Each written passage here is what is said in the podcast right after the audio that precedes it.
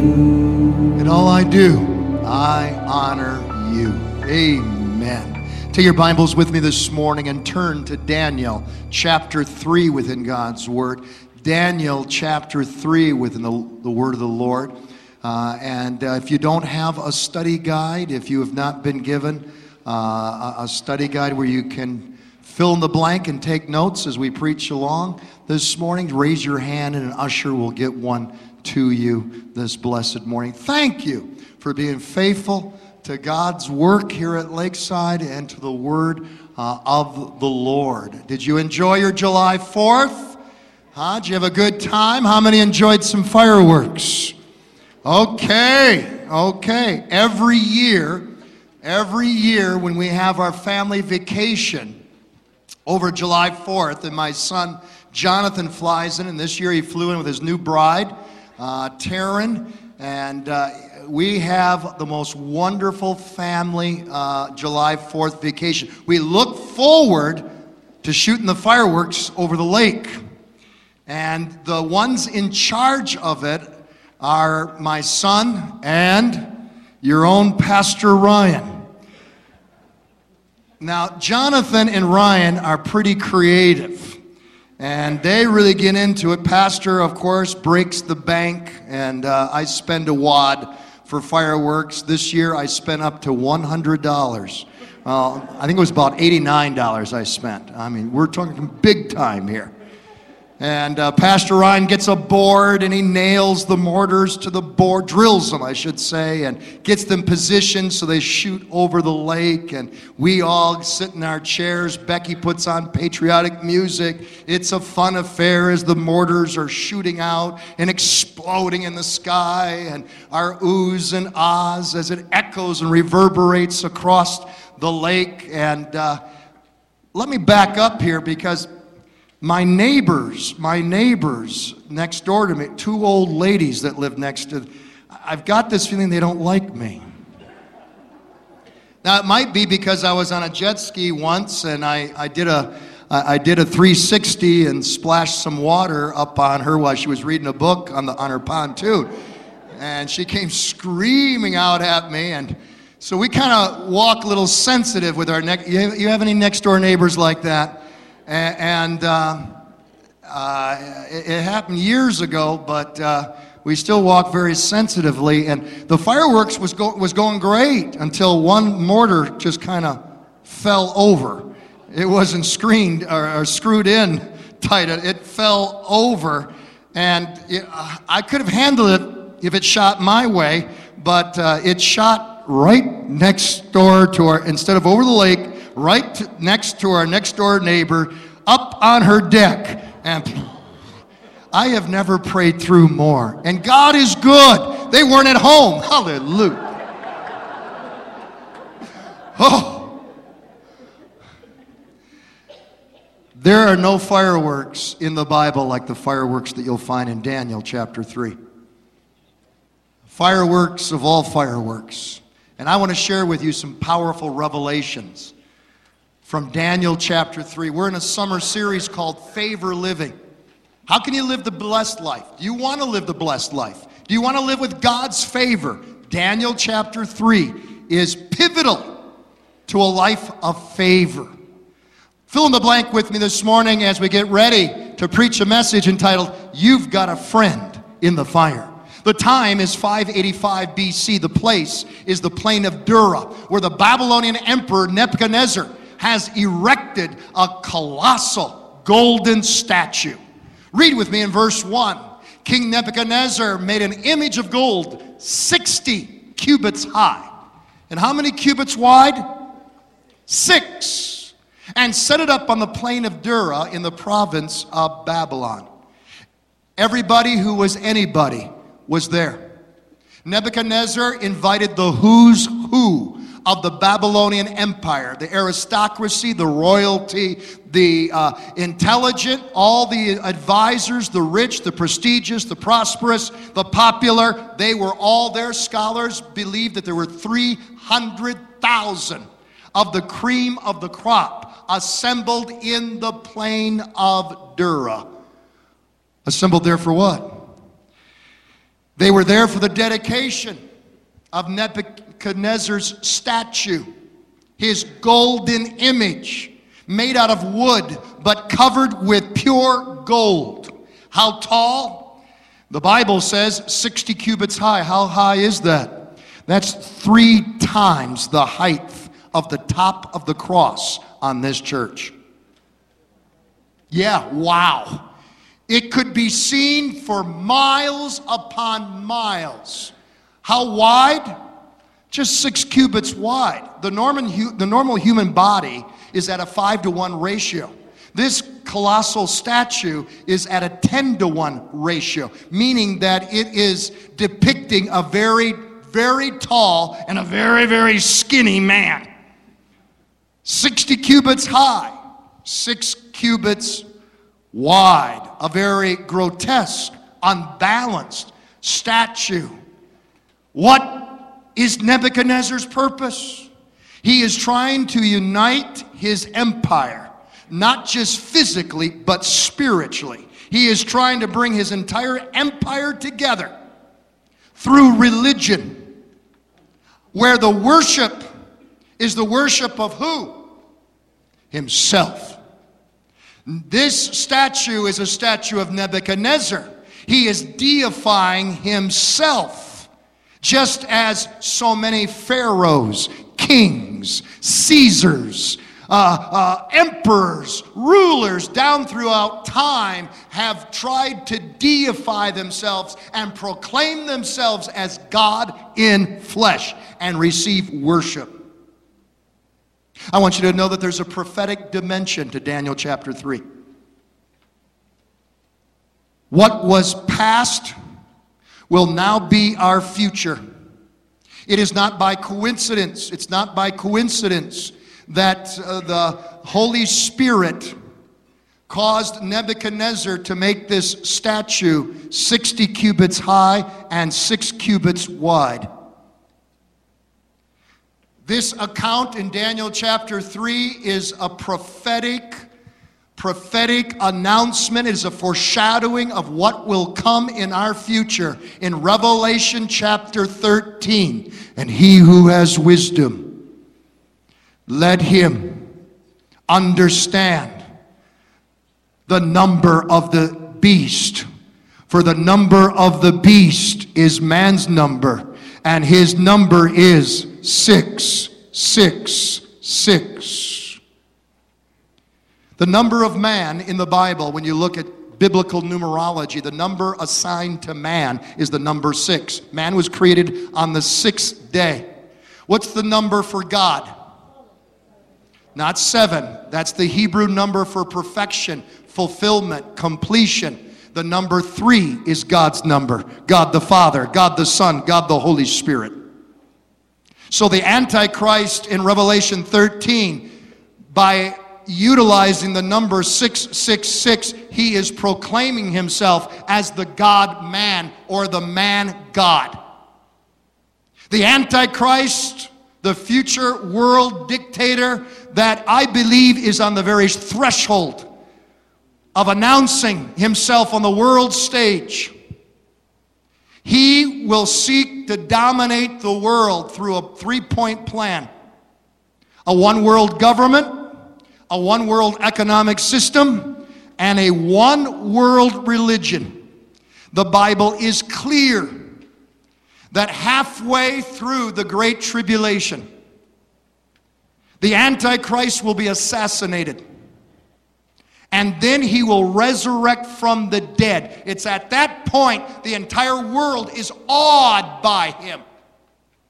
He will come across as a new age Messiah, the Savior of the world. The Bible says that he will seat himself in the newly rebuilt temple in Jerusalem in the Holy of Holies and proclaim himself as God. His henchmen, his henchmen, the false prophet will force everyone to worship him and to worship his statue, to worship the image of the beast.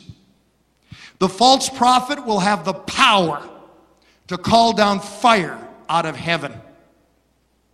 That's right. For any who do not worship the image of the beast, the statue of the beast, they'll be consumed with fire out of heaven or be beheaded, decapitated. Scripture is clear. What was past, don't relegate it to just Bible stories, will be our planet's future. The scripture is clear about it. Six, six, six. I don't know about you. I've said it before and I'll say it again. I'm looking forward to a one world economic system.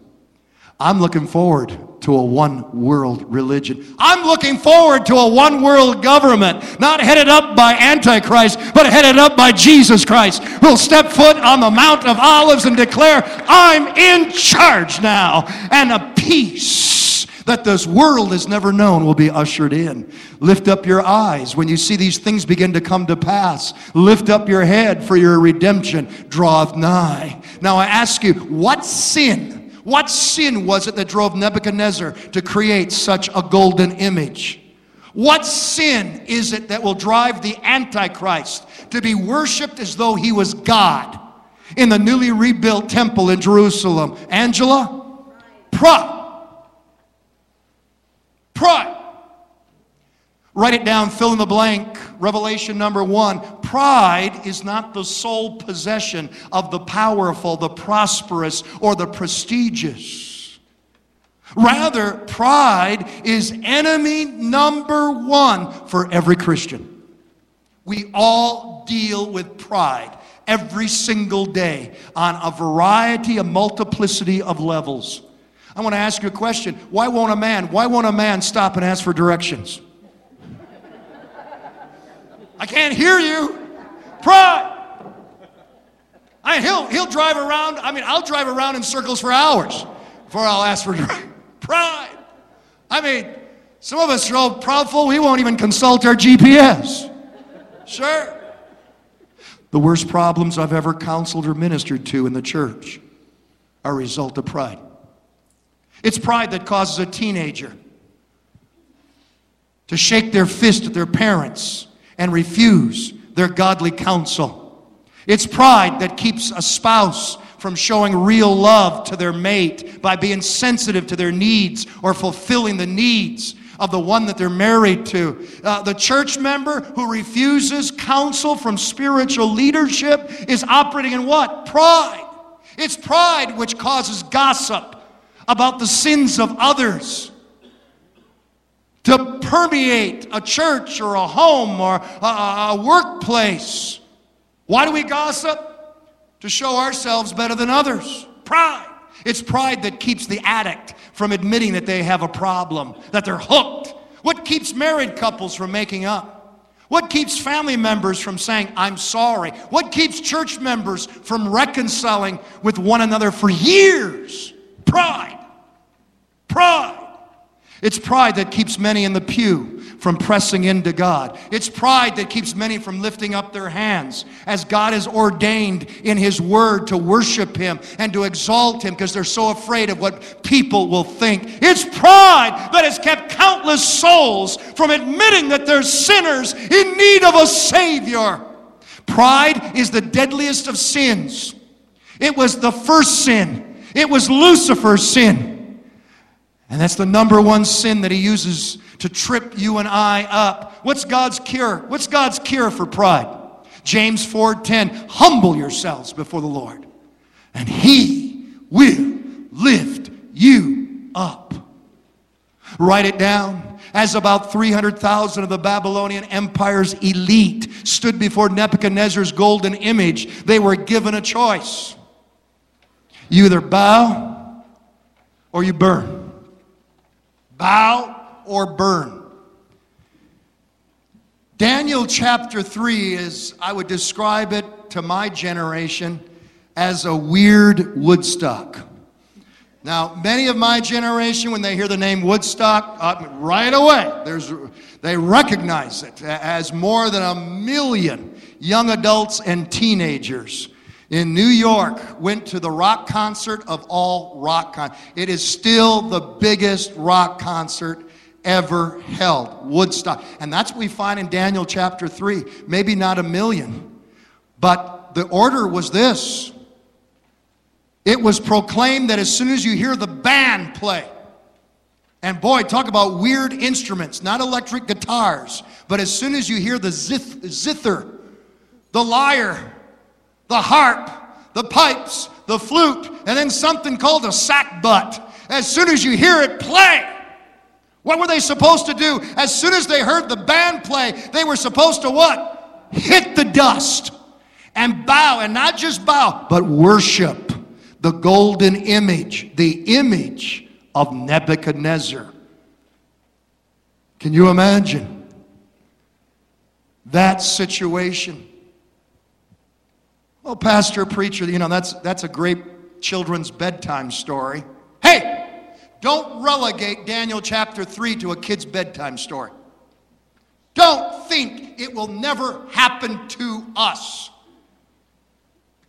Let me share with you this morning how it's happening more quickly than we could ever dare to imagine here in America, here between the eastern and the western shores of this great nation. Think of how in our generation America has repudiated her Christian heritage and it's happening quicker and quicker all the time. 1962, the Supreme Court banned state prayers in public schools. 1973, the Supreme Court rules in favor of abortion rights. 1978, caroling is prohibited in many schools. 1980, the courts ripped the Ten Commandments from the school walls. 1981, crosses in parks are declared unconstitutional. 1996, the Hawaiian State Supreme Court rules in favor of same sex marriage unions. 2002, the Supreme Court strikes down the ban on virtual child pornography. 2003, the Detroit News writes America is not a Christian nation and God help us if we ever become one. 2014, Houston, Texas. Five pastors are subpoenaed for their sermons by Houston's lesbian mayor under their new non discrimination law. 2014, Virginia. Christians are threatened with arrest for witnessing for Jesus on a public sidewalk. 2014, in Idaho, two ministers were ordered to perform a same sex marriage or face jail time and up to $1,000 in fines. 2015, Last week, the abortion mills of Planned Parenthood are exposed for what they are as videos of them selling body parts of the re- of unborn babies are revealed. June 25th, 2015, the Supreme Court legalizes gay marriage and the ramifications for the church, this church, for ministers, this pastor and Bible Christians could be far, far reaching. What does it all add up to? What does it all add up to? We are living at a time where the pressure to bow, to cop out, and to cave in and to compromise has never been greater. To bow and compromise of your faith in the absolute truth of God's word, to bow and compromise to your walk with God, to, to drop out of running the race uh, effectively. As never before, there, there's a pressure to compromise, to bow down to the philosophies and the vain thinking of this world, to follow the crowd. Uh, uh, as never before, I have dealt in the church with Christians that, that are drinking up and shooting up and snorting up, and I think nothing wrong with it. The admonition has come out bow or burn, bow or burn, bow or burn. Jesus said in Matthew 24, verse 13, the one who endures, the one who endures, the one who endures to the end will be saved. Not the one who starts out running effectively, not the one who, who has a glory and, and a shouting hallelujah dance on the day of their water baptism, but the one who finishes the race. Anybody can be a quitter. Anybody can go AWOL. Anybody can dr- be a dropout. But Jesus has a higher standard. Jesus only, only, only promises salvation to those who endure to the end. To the end. Revelation number two. Write it down. Remember, it's not how you start out, but it's how you finish. It's how you finish.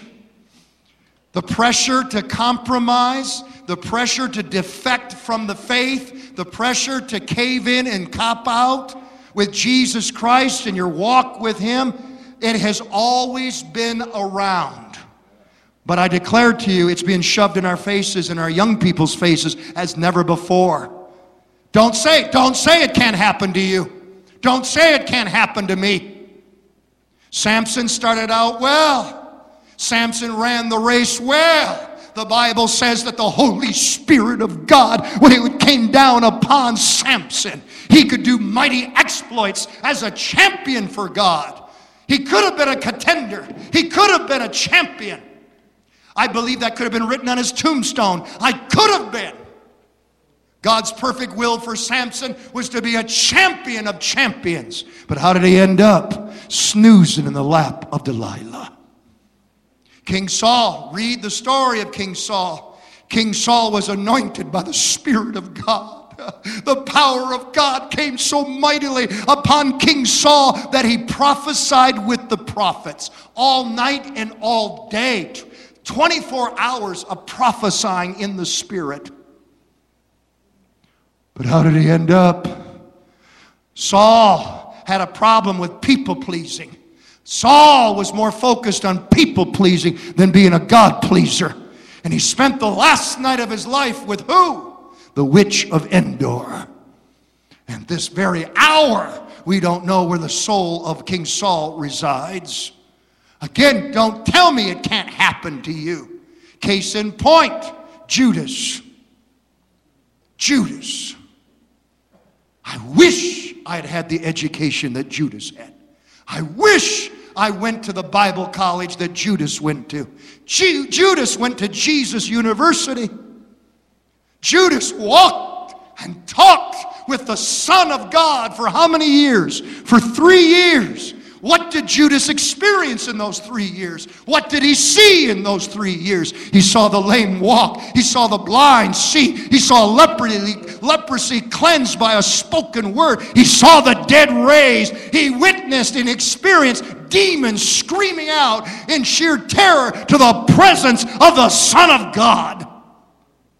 Yet when it came down to the last chapter of his life, he sold out his only Savior for 30 pieces of silver. Again, don't say, don't say like Simon Peter, who, who said to Jesus, Oh, it won't happen to me, it won't happen to me. And what did Peter do? He ended up denying his only Lord three times. Listen, this matter of being a Christian isn't for sissies. This matter of walking the walk with Jesus isn't a matter for the fainted heart. It takes a real man of God, it takes a real woman of God who humbles himself. And that's where it's at.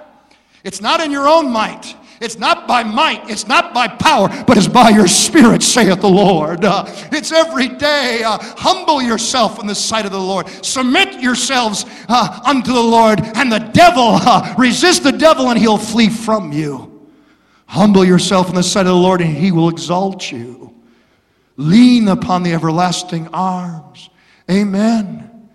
Amen. God calls us to be like the Apostle Paul, who in the last few hours of his life said, I have fought the good fight. Uh, I have finished my course. I have kept the faith. What course has God called you to? What course has He called you to? Has He called you to a ministry in this church? Finish your course. Has He called you to marriage? Finish your course. Reject the spirit of divorce in this land and in the church. Know where it comes from. It's a demonic spirit. We counsel so many children that are now in their 40s and their 50s, byproducts of divorce. Finish your course. Finish your course. Finish your course. Has God called you? Has God called you to be a witness for Him? Has God called you to, to let your light shine in a dark world for Him? Finish your course. Finish your course. Endure to the end. Refuse to be a quitter. Refuse to be a dropout. Refuse to, to, to kowtow to the deceptiveness of the enemy, to cave in and compromise. Preacher, I'd never turn my back on God. I'd never sell out like a Judas. I'd never drop out of running the race. Okay, perhaps not. But, honey, sir, ma'am, can we talk? You're not running like you used to. The honeymoon's been over a long time between you and the lover of your soul. And this communion supper, this is a love table, this is a love cup. And Jesus is saying to you this morning, You don't love me like you used to love me. You've lost your first love. You're not running like you used to run. You're coasting. And coasting is one step away from compromise. Not long ago, just north of St. Louis, a levee broke. An earthen dam that had been erected decades ago an earthen dam that was composed uh, uh, uh, of clay, dirt, sod, mud. And though it had been inspected many times, this dam, when it was hit by a flood, it broke and over 700 homes were destroyed. When an engineering analysis was undertaken of this earthen dam, guess what they discovered? The dam was riddled with gopher holes, muskrat holes, even down to chipmunk holes. And the day by day, slow eroding away brought that dam to destruction. Let me tell you something. I can tell you this as a pastor. The other pastors can tell you as well. People don't walk on, out on God. People don't defect from the faith overnight. It's a deceptiveness of the gradual. It is a slow eroding. It is a slow denigration. It is a slow uh, burrowing in uh, of the enemy. A little compromise there, a little compromise there, a, a, a, a, little compromise with your prayer life, a little compromise with reading the word on a daily basis, a little compromise on, on being faithful to church, a little compromise on your testimony at work. Sooner or later, these muskrats of hell burrow in to such a point that when the flood hits, when the fire hits, we can't stand. We can't stand. And it's no wonder we bow. What's burrowed into your life? What needs to be left at this communion table this morning? The Bible says, let everyone, before they take communion, let them examine themselves. Is there, is there a secret sin? Is there a besetting sin that keeps tripping you up? Leave it at this table. This is a table of grace this morning. Hallelujah. My Bible and your Bible says that where sin uh, abounds, grace will much, much more abound. Hallelujah. Greater is He that's within you than He that's within this world. Give it to Jesus. Give it to Jesus. Examine yourself this morning. Search me, sift me, Jesus. Lord, I need your help. I need your grace this morning. Amazing grace. That's what communion is. Don't let this become a ritual. Let it become a spiritual reality that causes you in the hour of trial to stand and to keep standing for Jesus. You see that? Burn or bow. The call went out. So when the Babylonian band played, everyone hit the dust worshiping the golden image, all except three men who kept standing. This is Sunday School 101 right now. These points. Some of you don't even know this Bible account. Write these names down Shadrach, Meshach, and Abednego. Their passion for God burned more than the fiery furnace. I, I like that. Yeah. So they're brought before King Nebuchadnezzar. Can you imagine? 300,000 people hit the dust and worship the image uh, of Nebuchadnezzar except these three men who refused to bow. Oh God, oh God, give us backbone in the church like that instead of wishbones.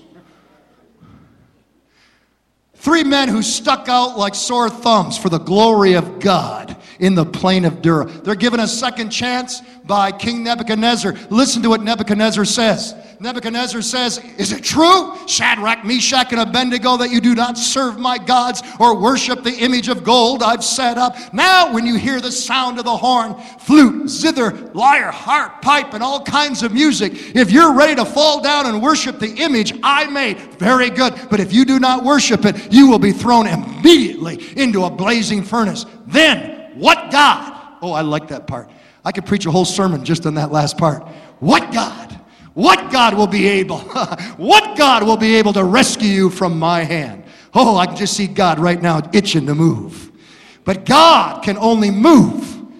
Hear me. Here, oh, this is a powerful revelation that I don't even have in my notes. Here, here's a powerful revelation I don't even have in your study guide. Oh, God just gave this to me. Nebuchadnezzar saying, What God will be able to rescue you from my hand? God is itching to move, but God can't until the people of God speak out and confess their faith. And that's what happens next. It is the, probably the most powerful statement of faith that you'll ever find in the Bible. I have used this statement of faith for damage control. I have been brought into hospital situations, so has Pastor Hal, with those afflicted with terminal cancer. And they've been told by family, they've been told by relatives, they've been told by TV preachers that the reason that they're not healed is because of their lack of faith and that there's sin in their life. And I've used this statement from Shadrach, Meshach, and Abednego time and time and time again. Let's hear what they say. King Nebuchadnezzar, we do not need to defend ourselves before you in this matter. If we are thrown into the blazing furnace, the God we serve, He is able to deliver us from it. And He will deliver us from your majesty's hand. But even if He does not, because God is not a bellboy. Just because you have faith, you can't order God around. You can claim His promises, but then relax in the sovereign will of God. That's good theology. That's good preaching here this morning. But even if he does not, we want you to know, Your Majesty, that we will not serve your gods or worship the image of gold that you have set up. God is able to heal cancer. But if God chooses not to, I'm still not going to bow. I'm going to go to, to my funeral. I'm going to go to my casket. I'm going to go to the grave and I'm going to have my hands lifted up, shout, Glory!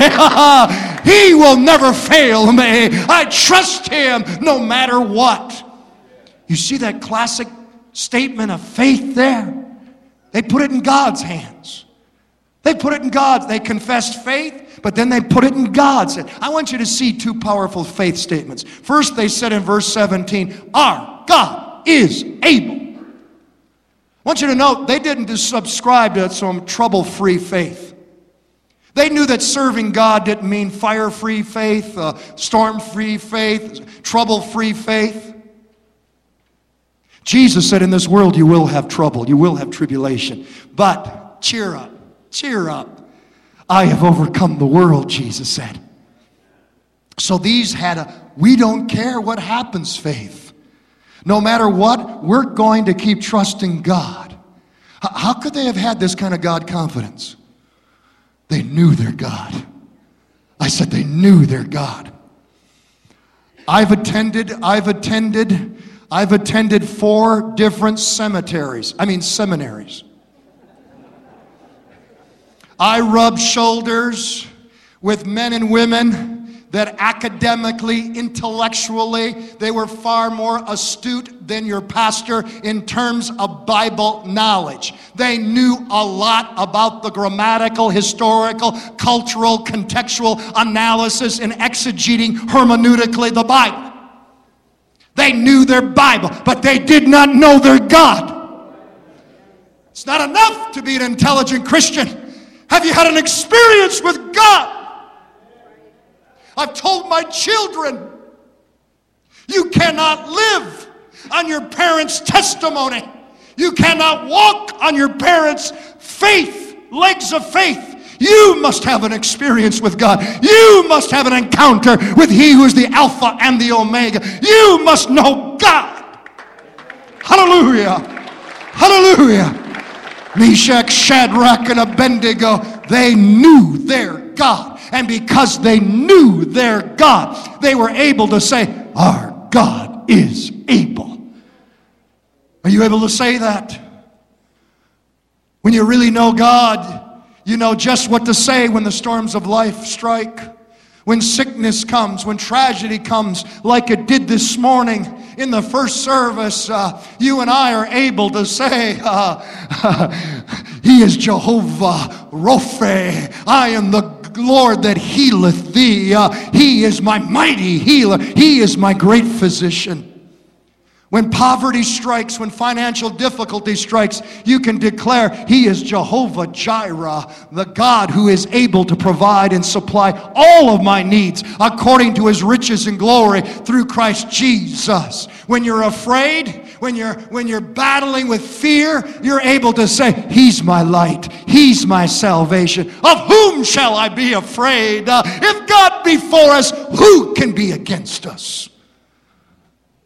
And when old death, when old death himself comes knocking at your door, you're able to rise up on the legs of faith and say, Though I walk through the valley of the shadow of death, I will fear no evil. To live is Christ, and to die, it's gain. Hallelujah.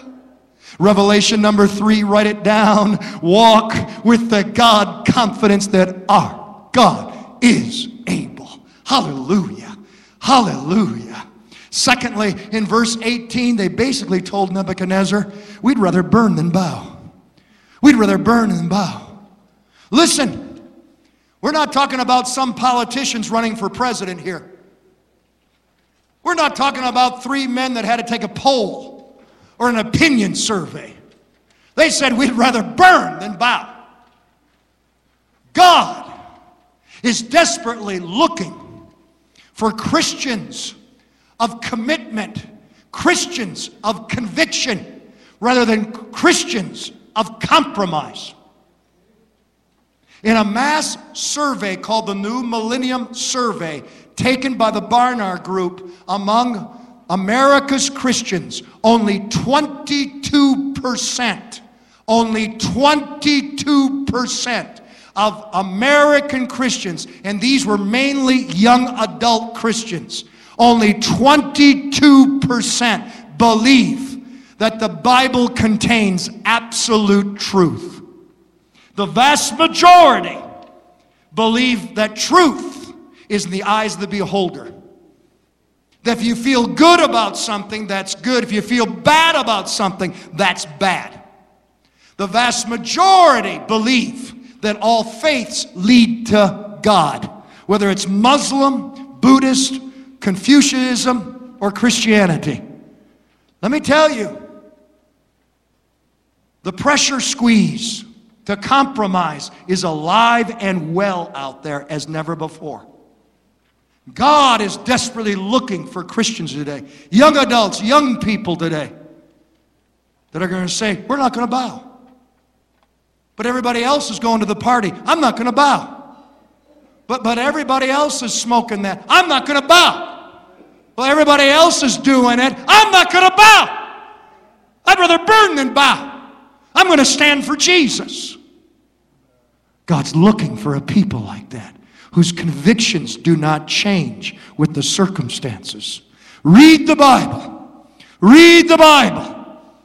Read God's word on the day of days. What kind? What kind of Christians are, is God looking for? I think we've, we've set the bar way too low. I think we've set the standards way too low. What kind of Christians will only, will only make it into heaven? What kind of Christians? Revelation answers that question. Revelation 2 7. He who has an ear, let him hear what the Spirit says to the churches. To him who overcomes, I will give to eat from the tree of life. Revelation 2 11. He who has an ear, let him hear what the Spirit says to the churches. He who overcomes shall not be hurt by the second death. Revelation 2 17. He who has an ear, let him hear what the Spirit says to the churches. To him who overcomes, I will give some of the hidden manna to eat. Revelation 2:26 and he who overcomes and keeps my works unto the end to him I will give power over the nations. Revelation 3:12 he who overcomes I will make him a pillar in the temple of my God. Revelation 3:21 to him who overcomes I will grant to sit with me on my throne. Revelation 21 verse 7 he who overcomes shall inherit all things and I will be his God and he shall be my son.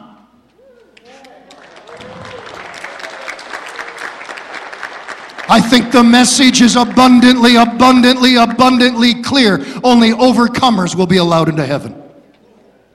And it's about time that we stop going through our religiosity, a liturgical church experience, and rise up as the people of God and begin to shout out for righteousness here in America. At work, at school. It's not enough. It's not enough to be a passive Christian. It's not enough to say, oh, I'm not going to uh, drink, smoke, or chew, or run around with gals that do. Even a store mannequin can do that. It's about time we move into our world and proclaim the good news of Jesus Christ. To proclaim that abortion is wrong, same sex marriage is wrong.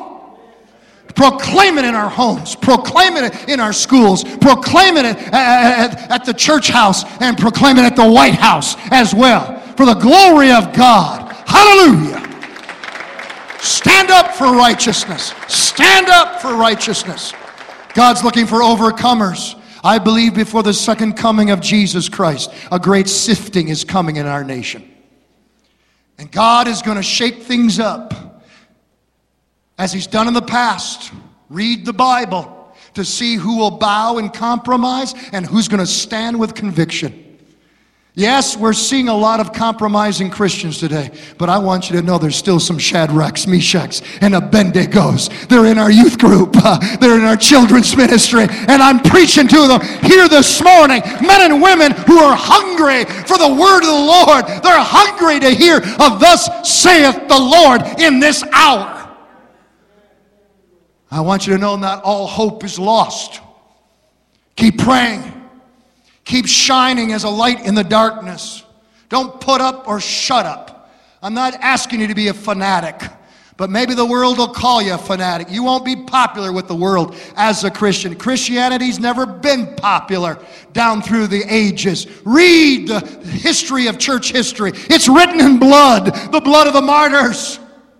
The day we try to be popular in the church is try to be popular for too long. We've dumbed down our services. We've dumbed down our praise and worship and made it like a rock concert. We've dumbed down our, our methods and our programming to try to be like the world, to win the world. My Bible doesn't read like that. Let's stand up. Stand up for righteousness. Stand up for Jesus Christ who shed his blood upon the cross of Calvary. And he wasn't worried about being hung up for my hang ups and yours. Matthew 24, verse 9. In this hour, Jesus said, In the last, the last days, you will be handed over to be persecuted and put to death, and you will be hated by all nations because of me.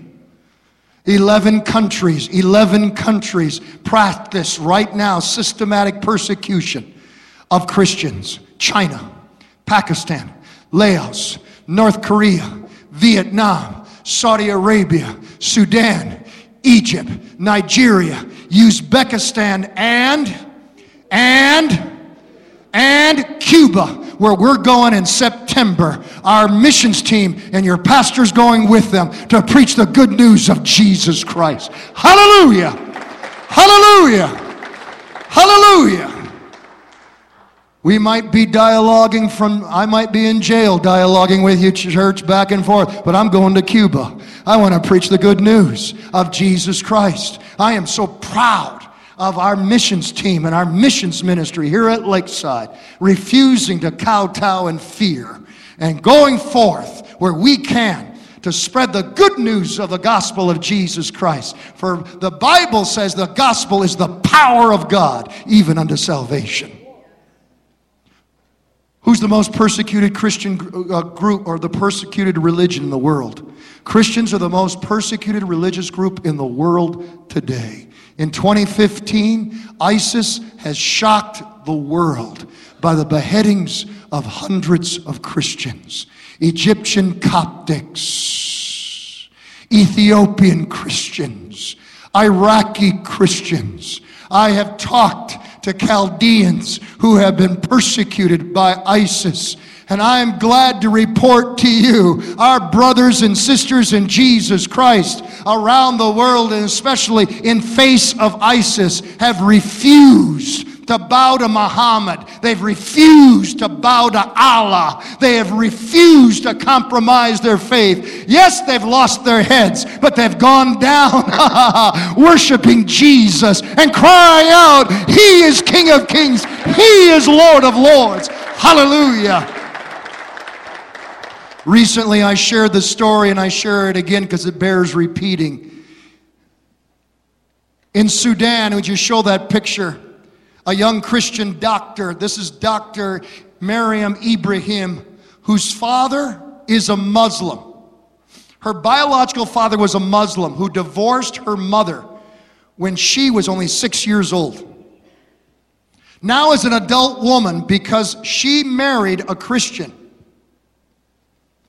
she was arrested by the Muslim authorities in Sudan. Pregnant with her second child. She gave birth to her second child in prison as they kept her shackled. She faced 100 lashings by a whip and public hanging, even unto death.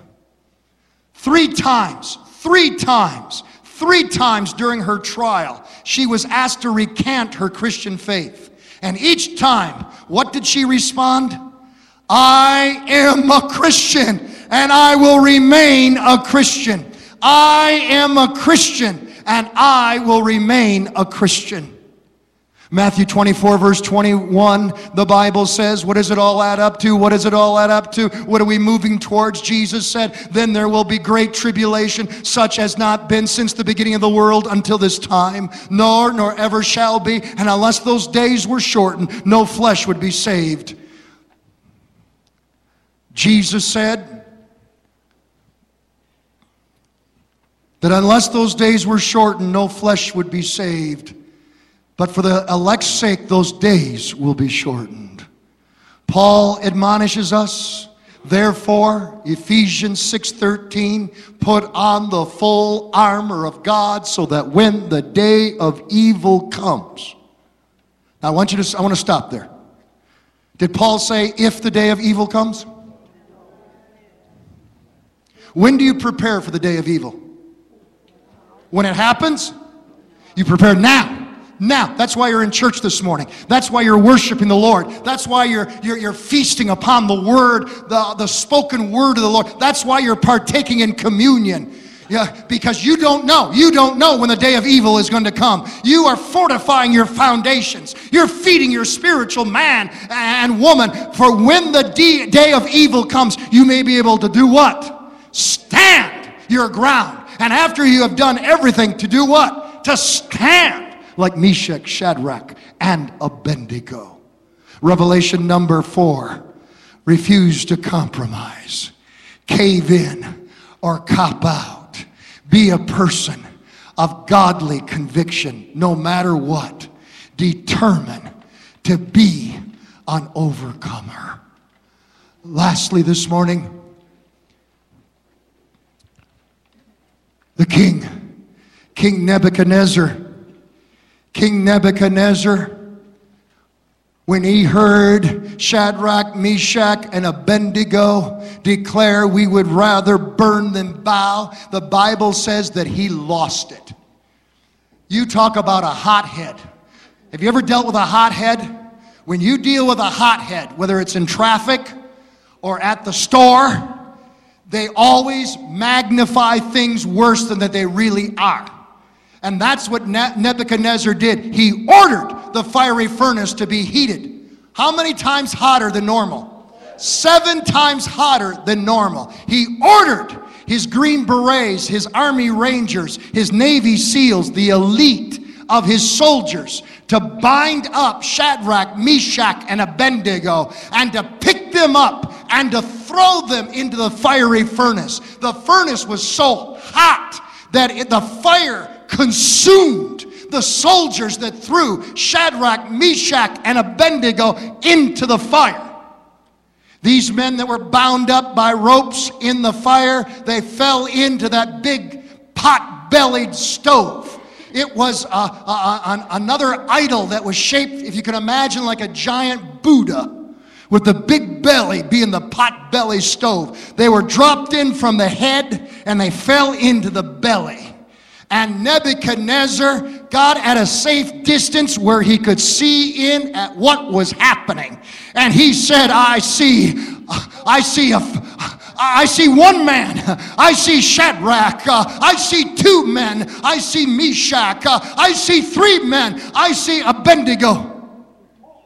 But I see a fourth man that looks like the Son of the living God. Uh, I see a fourth man in the fire. I see a fourth man in the fire. Who's the fourth man in the fire? Who's the fourth man in the fire? The Bible says his name is Wonderful, Counselor, Mighty God, Everlasting Father, Prince of Peace. Uh, he's the lily of the valley. He's the fairest of 10,000. He's the bright and morning star. He's the bread of life. Uh, he is the life. Uh, he is the Word, the living Word. In the beginning was the Word, and the Word was with God, and the Word was God. Hallelujah. This is the one that Joshua ran into before the battle battle of Jericho. And Joshua said, Are you friend or foe? And this one said, I am neither. I come to you as the commander of the Lord's army. Hallelujah. This is the great I am. This is the rock. He's known as the high tower. He's the Alpha and Omega, the King of kings and the Lord of lords. Who is in this fiery furnace? He's the one who died upon the cross for your sins. He shed his blood. He paid the price for your sins and my sins. He took the punishment that was due you and I. He died upon that cross for you and, and me. He rose from the dead with resurrection power, shouting glory as he ascended into the heaven and has sat down in the right hand of the Father. Was this Muhammad? Was this Buddha? Was this Confucius? Who, uh, who's the fourth man in the furnace? Jesus. Jesus. Say that name with me. Jesus. Jesus. Jesus. Jesus. Jesus. Jesus, my daddy needs Jesus. Lord, my lakeside family needs Jesus. I don't know what fire you're going through this morning. I don't know what fire you're facing this morning. You might face a fire this week that you don't even know about. But here's the truth I want you to leave this service with. I want, here's the truth, here's the revelation. You've got a friend in the fire. You've got a friend in the fire. I'd like to preach to you that God will always, always, always take you out of the fire. I'd like to be able to teach that God will always, always remove you from the storm. But that is untrue. God has never promised a storm free life. God has never promised a fire free life. God has promised, though, to always be with you in the fire. Who is this one? It's Jesus. He is with them. He is with them. He is with them, for he said, I will never leave thee. I will never forsake thee. Lo, I am with you always even unto the end of the age. Nothing will separate you from the love of God in Christ Jesus. Now, before you put your papers away and check out on me, stay tuned. The best is yet to come. Nebuchadnezzar says, I see a fourth man in the furnace. And now the three are walking around in the fiery furnace. Are they bound or unbound? They are unbound. And they're walking in the furnace, the Bible says, with the fourth man. To the point and for so long that Nebuchadnezzar had to shout out, Please, Shadrach, Meshach, Abednego, please come out of the fire. They were enjoying the presence of the Lord in a dimension that they had never experienced. Some of you, I've walked with you through some, some rough stuff, some terrible tragedies. Some for you, life is an ongoing tragedy. Whether it's a wheelchair it's a cane, and you don't understand why. On this side of eternity, you might not get an answer to your question. But my word to you this morning is this there's a fourth man in the furnace. I want you to remind, remind you, you got a friend in the fire. And he might not take you out of the fire, but he's going to take you through and he's going to do some marvelous things in you. I've had some saints in this church tell me that they have received revelation, they have received insight. They have received ministry from the presence of the Lord that they would have not otherwise received if it had not for the, been the fire, the flood, the problem. You'll never know God as your healer until you're sick. You'll never have a fresh revelation of his victory until you're attacked and you call upon him. You've got a friend in the fire. Do you know him this morning? Do you walk with him and talk with him? Sometimes he doesn't change his cir- your circumstances because he wants to change your character. The fire is refining. I, I have never learned to pray more than when I'm in the fire. There are purposes for the Lord to have you in the fire. Meshach, Shadrach, and Abednego, they finally came out at the urging of the king. All of the royalty got around them. They weren't burnt, they weren't injured, their clothes were not singed. They could not even smell smoke upon them. In seminary, we were taught that they found the cold spot in the furnace, that there's a cold spot in every furnace. And that's how you can explain away the miraculous. And I raised my hand and, and I said, Tell me, how did they get from the opening to the cold spot? Wasn't it kind of hot between the opening and the cold spot? Give me a break. There wasn't even the smell of smoke upon them. And then Nebuchadnezzar said, Their God is God. And he poured out promotion and blessing and favor upon them. What's the revelation?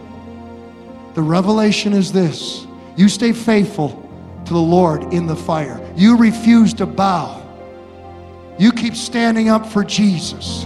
And I declare upon you in the name of Jesus that favor, promotion, blessing is just right around the corner. Amen.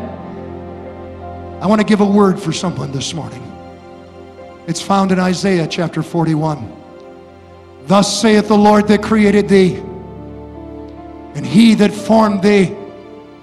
Fear not, for I have redeemed thee. I have called thee by name. Thou art mine. When thou passest through the waters, I will be with thee. And through the rivers, they shall not overflow thee. And when thou walkest through the fire, thou shalt not be burned. Neither shall a flame kindle upon thee. For I am the Lord thy God, the Holy One of Israel. I am thy Savior. Can you give God all the glory this morning? Hallelujah. Hallelujah.